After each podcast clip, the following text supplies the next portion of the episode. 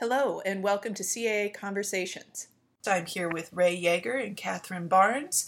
Ray Yeager is an associate professor of art at the University of Charleston in Charleston, West Virginia. He teaches traditional art courses such as drawing, painting, design, and several innovative courses that infuse art based practices and creativity into disciplines such as business and STEM subjects. Currently, Catherine's weeks are filled with teaching art appreciation, art history 1 and 2, and 2D design at various Columbia College campuses as an adjunct professor, and on the weekends, she enjoys exploring new places by taking spontaneous road trips.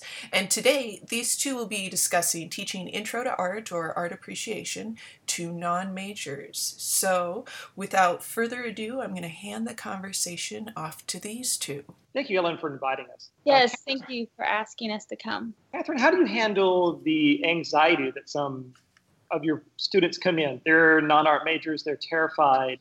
They're terrified to come in. They're made to take this course. How do you handle that? How do you somehow assuage some of that for them? Well, um, I yeah, I agree. I've noticed that same kind of anxiety, especially with some of my non-traditional students, in the sense that they're um, haven't been in school for 20 years. So it's, it's not even necessarily even that it's art sometimes, it's just school in general. Um, I do a lot of hands on activities um, to show them that we're all kind of at the same level. That that we're not they're not entering in a classroom where there's these really expertise artists and they can only draw stick figures. I get a lot of well I can just draw I can only draw stick figures. I don't know anything about art. I can't do this yeah, that seems to be one of the only things our students are willing to admit they can't do. I do the same thing. I found that teaching at a small liberal arts college, a lot of my courses are, you know, the requirement. So they come in as this is required. I have to take it because I'm required to do this. Get right. me this. And I do the same thing. Collaboration is how I find it. And teaming them up with some art majors or other ones and letting them work together to kind of do this modeling behavior I think helps them feel a little better too. So it's not like us versus them when they come in. And first day I go through it and explain to them this is a course. We all start off at different stages. Everything is staggered. Some people have a lot of talent that's been developed over years and years and years. Some of you don't. And I walk them through that first day of saying, feel comfortable doing this. You're going to be graded on your own ability and your own progress. And that sort of helps showing them that they're not graded against the best person in class. And they feel like, oh my God, I have to compare myself to them every critique. So that's another thing I do is just starting it up at the beginning and saying, this is how it's going to go. Here's the grading procedure. Here's how we're handling things. And we all start at different levels and we'll move on. And then having them pair up with people. Right. So in your classes, do you actually have art students? My campus, um, the the main campus I teach at is in Jefferson City, so it's a satellite campus and it's separate from the main campus where the art department is. So not, I don't have a single um, art student. Usually, I can convert at least two of them to the art side, but um, but usually I start off with zero art students, and they all are there for you know it being required for their mate uh, for a humanities class. It depends. Um, in my art classes, I have to share it. So I have art majors as well as non art majors. Those are a little more mixed. I do teach some, as we mentioned, such as uh, art and medicine, which is a unique course that that's all non art majors, and that's made for pre med. They're all on the pre med track. So that one is, they're coming in, they're terrified because they've been successful so far by studying and working hard in their way. And then all of a sudden, I have to come into my course that you can't just study five hours to get some of the skill or just cram in and get a paper done. So that terrifies them a little bit. So you have a mixture of both non-art and purely uh, art classes. So um, in your daily practice, um, you're talking about critiques and things like that. So do you actually have like art, like a like almost like a drawing class where you have an art project that they work on and then they critique it? Is that how you do your art appreciation class? Yeah, my art appreciation class I've actually made um, to include more projects hands-on as well as the typical going over survey. I actually break my art appreciation up into themes, so it's not seen as a history course necessarily to them. You know, they're typically going from you know where we start to where we end.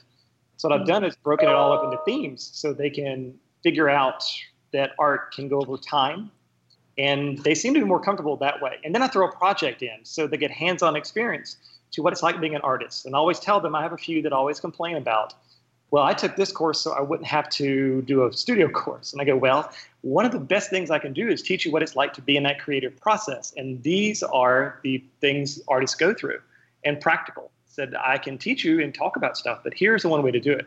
So I break it up that way. And again, a lot of group work that seems to help a lot instead of them feeling alone. Right, right. Um, I I do it um, a little. I do it probably more along with the the textbook uh, where they have. Uh, what textbook are you using actually? Uh, I abandoned textbooks. ah, there you go. That's nice. I don't. I don't know. I mean, I kind of veer off of mine, but um, I think we're required to have a textbook, from my understanding. But um, what I I've one assignment I've created for my students is a sketchbook where, and they have to do the assignments kind of help them learn the turns, but they do these um, smaller, like little hands-on assignments uh, where they have to collect artwork or they make drawings or, and they get a little scared at the idea when they first start, where oh my god, I have to draw. But it, usually I make it where it doesn't matter what it looks like in the end. It's just a matter of them experiencing the process, kind of like what you're saying, kind of seeing what a drawing, how a drawing looks different or feels different compared to, say, a sculpture or, you know, a print or something like that. So, yeah, I think that makes it, uh, them feel much more comfortable. And again, they experience what it's like. You know, I can tell you what an orange tastes like, but unless you can taste one, that's the true experience. So I always use that idea one of my projects I do is uh, I try to relate it back to, say, for the art appreciation course, is uh, designing a religious or spiritual structure when we're starting to talk about spirituality uh, within art. And so we show all the different art forms and different architecture from around the world and through time. But said now they have to make up their own, though. So they have to research different uh, religions and how those beliefs and tenets were basically put into stone or put into the artwork. And then they have to design their own. So they can design their own religion and then they have to create their own structure. And oh, so that's really interesting assignment. I like that one. So those are some of the things that I try to do to um, integrate it a little more in what they're covering. Uh, they'll do a self identity. I like that better than self portrait because then I get selfies all the time. but if I yeah. self identity, they can examine that or uh, race, clan, uh, tribal things such as that, where they can find unique things amongst themselves. Um, so those are the type of projects that I do, and I make it low risk and low tech for them. Like you mm-hmm. were saying, it's not necessarily the outcome that I'm worried about, it's the process. And so making it low risk for them, it gets them over that hurdle of failure all the time that they feel like, oh, I'm going to fail this if I don't do so well. Right, right. And that's how, that's what I do like about my sketchbooks is um, my, my classes are eight weeks. Um, so we only meet, well, one course only meets one day a week and then for eight times and then the other one meets twice a week. So so some projects i have to be careful about not giving them you know overloading them with stuff. So the sketchbook can kind of be overwhelming for them sometimes but uh, what i like about it is that you know i have um, i also have like debates on the sketchbook and they can share i have them also posted online where they have like a d2l um, thread thing that they can share ideas like we have uh, debates over uh, censorship or you know um, you know funding because that's like in the news right now. And so they can kind of express their thoughts about it and and see now that they're learning about the art how important it might be. And then they're like wait a second i, I don't like this but i do want this. I, I want it to both happen. And then they're like wait a second that that can't be. And so um, i try to include some of the things that they're seeing in the news or things that they're like getting their hands because i think a lot of them don't realize because they come in like oh art is this pretty painting on a wall. And you know it's pointless like why do i have to take this class? Why is it a requirement? And so with the sketchbook with some of our discussions i try to let them see how art is actually around them all the time that they're actually using it or discussing it without even maybe realizing like in advertisements or um, you know their t-shirts you know they're they pick out their clothes they have aesthetics. So um, i try to incorporate some of those aspects in there too. And i try to do that with them as well um, i mean i give them a little pep talk so you'll see coach sometimes and telling them you're some of the most sophisticated visual learners and uh, consumers in the world probably in history because you're bombarded with almost 3500 images a day yes so small And I said, so you have this in you. It is not something you, this is foreign to you. You've been given to this, whether you know it or not, has been given to you every day. So that helps them too. And like I said, a lot of the time it's just getting them over that fear that they're going to do something. I think that's the biggest thing is the fear. Yes, yes, I agree. And you know what I love? You know, my background is in painting and and I uh, do a lot of web design and stuff. And so, you know, I of course want to teach those classes. And and when I started, um, when I moved out here, there's you know not a lot of schools around me, so I had to teach. I teach a lot art history and art appreciation. And what I end up having a lo- finding a love for art teaching art appreciation is is kind of them finding getting over that fear and you know, usually during the class, you know, they're figuring it all out and, you know, getting over that fear. But it's a year afterwards. I get students who go on a family vacation. I my emails gets bombarded with, "Oh, look, I saw the painting on, you know, where we talked about or in this other class we talked about this and, and that was in our class in art." And, and so it's really cool to hear them after the fact, you know, a year later come back to me and that they're finding these things out and about in their daily life or on a TV show that they love and it and it gets you know there's a painting in the back. I don't know. They come up with all these different ways they find art. And I'm just I love that. I love that they uh, you know it becomes part of their life and they start recognizing it more.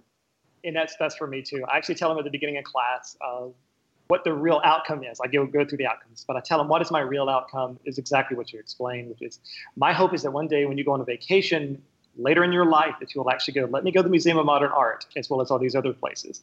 Or if you're with friends or family, you'll actually go to a gallery opening just because you want to instead of being forced to. And said, those are little things. Or you see something on Jeopardy and you can answer a question. Or there's something in a game. Or there's a commercial that's using something and you can recognize that that's the real thing. That's the real goal is to show you how art's around and everywhere. And you gain this small appreciation for it. So yeah, right. that's that's always the reason why we do it or at least I feel that way. Yeah, exactly. My my favorite story is this um, older gentleman who was not very happy being there for a good chunk of the class, and it was about six months later, and I guess he went to a restaurant and the artwork. I guess he said that he just sat down and he goes, it just kept bothering me. And he goes, I totally had this huge critique with my wife about this artwork. And she just looked over at me and said, Who are you? and I was like, Great, I won. Like, you, I got to you. so I was like, Yay. Yeah, and I think that's the largest goal, or the, the most important goal that we're trying to get is to, like you said, show them that this is all around them, that this is part of them, it's part of their everyday life. They just don't realize it you know, I always talk about I'm usually jealous of musicians because musicians with just a couple of notes or a couple of chords can elicit such an emotion from you. And the visual arts are, are slower. You know, you can get something from them, but it's a slower type of digestion. You know, I've had emotional things in front of paintings and sculptures and artworks before. Um, and it's just showed them. I said, but you have to get sensitive to that. I said, music is easier to get that, or even spoken word is easier to pull that out of you. So sometimes the visual takes a little while. Um, and a lot of it's just because you haven't associated imagery with these emotions or images with these type of feelings because a lot of times it's for advertising or just other kind of right. uses that are not necessarily about eliciting emotion or meaning. Like I said, my biggest thing for them is to just welcome them into it, meet them halfway. That's the other thing I do. I try to understand where they come from, and I that's really sort of the first day of class is talking about it, what they would like from the class. You know, I get over the first part. Yes, I know you want a grade. yeah, they want an A, and and I I don't know if you run into this, but I get the oh arts i took this class because one it was a requirement and they can also take music appreciation or some other electives but they're like but you know this is going to be an easy a because it's art and i'm like uh-huh sure and then they get into it and they're like this is not easy and i'm like why? I mean they still love it. I mean they you know, I get excited and sometimes I have to bring my level down a little bit because I'm like, oh my gosh, look at this, or you know, and then they, I mean, it helps them get excited, or that it's okay to get excited, but um, it it's not an e- I don't make my class an easy A, so um, some of them are a little taken back by that sometimes. I think with my classes that are purely non-art majors, like I said, that art and medicine, I also do uh, creativity and innovation in art and business. That's another one. They're all non-art majors. That's the biggest thing is trying to get them over this idea that, oh, this is the easy one, right? Um, so this won't take much at all. And then they realize that there's a lot more involved in this. And again, walking them through the process, again, getting them through that. A lot of thing I try to do is learn to make our students now because of different training through high school things. They're task oriented, and they mm. want a checklist, and they want it. So I've over the last couple of years, I've started to design my courses that, sorry, my projects that follow that. It seems to help them instead of having something. Okay, go draw this. Go draw. If I can take them through a small task-oriented thing where they have check marks, it makes them feel comfortable each time they can check something off. I, it's almost like teaching them how to walk. It's yeah, I, I would agree. I we have um, another aspect of my course that I'm really big on, um, which I, you might have noticed this too, and I'm sure teachers in all fields probably have noticed this. But one thing I have noticed is that when I ask a student, okay, describe this painting, you know, we've been learning, you know, the different ways of describing like color, they've been learning their terms. I'm like, okay, describe it. And they just look at me like they don't have, they want me to give them a starting point or answer. I'm like, okay, what do you see? And sometimes they're scared of giving the wrong answer. And I'm like, there isn't, you know, you you can tell me what color it is. You know, you see red, you see blue. What is that? That's a dog. Like this is, you know, it's it almost sounds elementary, but it's I think they've got this fear of um of being able to articulate what they already know. And so one thing I try to do a lot in my class is, you know, just we just sit down and describe artwork. Like, what do you think it's saying? What um um what do you see? You know, and let them be okay with giving a wrong answer and just speaking and the sketchbook does that a lot. I make them write out and it's not they're like one page like little paragraphs but they have to write what they see that to describe a lot or interpret or how they feel about you know just all these kind of random approaches just to get them to articulate their thoughts. Um, I, I find students kind of struggle with that a little. And they do. I do very similar things of having small vocabulary tests or include vocabulary words for them to use but just to explain, like the first critique is really a learning experience for them. And I do the same thing. I go, well, what do you see? Uh, in art appreciation, I use a project where I ask them to pick a any kind of painting or in, sorry, any kind of artwork. And mm-hmm. then I give them five strategies just to show them that there's not one way to interpret a piece. And so a lot of it's formal analysis, which is very easy to do. They get to learn their vocabulary as well, you know, psychological or uh, psychoanalytical, uh, feminist perspective, as well as um, just a personal interpretation. And they can go through all these different things and they have to examine them through these five things and present them. And I think that also helps because it shows them there's not one answer. And I, and I, for me, I found you have to be very careful with the way you respond to them and mm-hmm. handle the class, especially in the beginning, because you can have somebody that comes and finally opens up. But if somebody says the wrong thing, all of a sudden they shut down and it will take weeks and weeks and weeks to get them to open up again. Right, right. For the class about that too is that we're all in this, we're all learning, especially in the beginning, is learning how to be very receptive and be very respectful of everybody. And that seems to help as well. Yeah, my conversation, the I would say the most, I have two debates in my class um, that tend to go over really well. And one is, you know, should we um, take t- uh, take artwork out of tombs like especially when we talk about this is more my art history class too but um, when we take we're looking at artwork from you know mycenaean or say um, from the egyptian tombs like you know what does that mean in the sense of faith and ancient faith but also like respecting cultures, respecting like should we take the artwork out? Should we preserve it? Should we leave it alone? You know, and I kind of just throw a handful of questions out at them for them to consider and then they kind of discuss it. But you know, it can get kind of heated sometimes. So I always have to let them know like we all have different opinions and it's not necessarily wrong if someone thinks something differently from you. So it allows them to learn how to handle that as well. Because as the critiques get further and further along, I allow more and more debate. Right. And once we've established that structure in the beginning, now they're allowed, as they go on, to become more comfortable with each other and they can start. It's kind of like a family or friends. You know, if you've been friends long enough, you can start to tell people different things. Yeah. Sort of the same sort of thing there. Uh, but what you were talking about, that's one reason why I went to a thematic approach to showing art history was to compare all the different ones, um, you know, from ancient all the way to contemporary and everyone in between and around the world. And so that gives them I thought, another perspective from everywhere. So instead of just seeing Renaissance painting or the icons within just a small, narrow uh, context, they can see how they relate to something that was done in Africa or see something that was done in Australia. And combining all those things together to have a wide, that was another way I tried to show them the different perspectives and how there's not just one answer to this. And that really livened the debate up too, where they could make those connections. The hardest thing is to make them connect dots.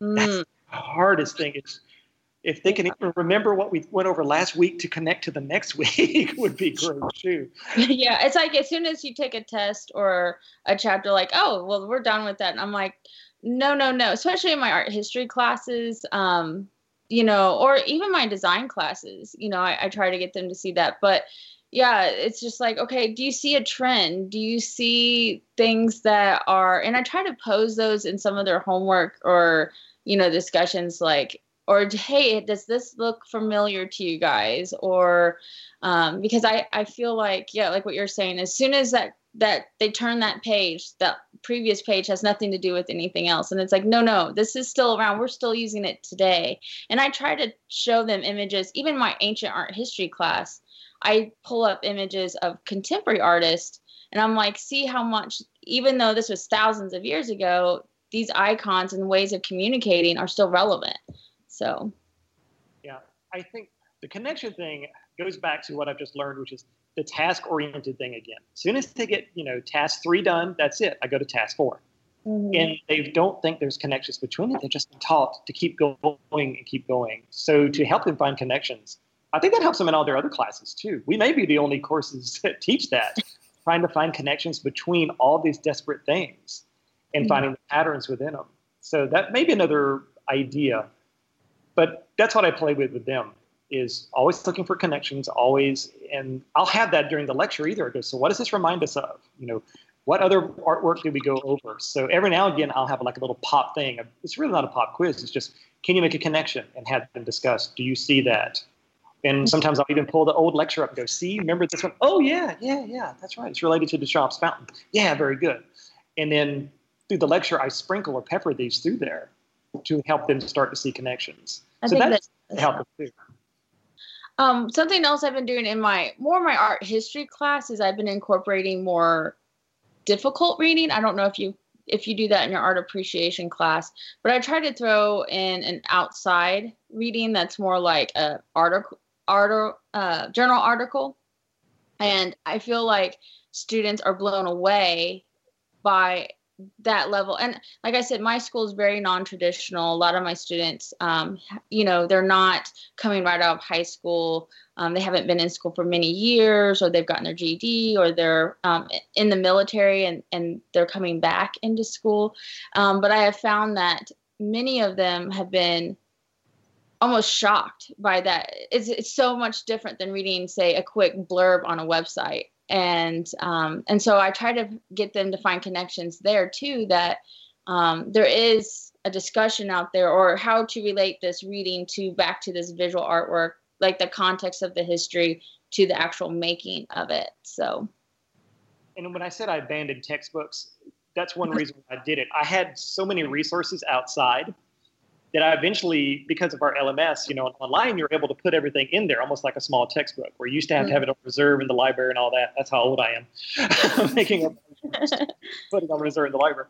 Uh, here, I can just put it all in the course, and so that's why I found it was easier for me just to use my resources and allow them to have. Again, accompanying, uh, accommodating different learning styles as well, having them do videos, having the more in-depth reading, have the short blurb, have the things. So I can actually tailor what I'm doing in those classes with some of the resources from online. And they like it too because they don't have to go buy a textbook, which they probably wouldn't have done anyway.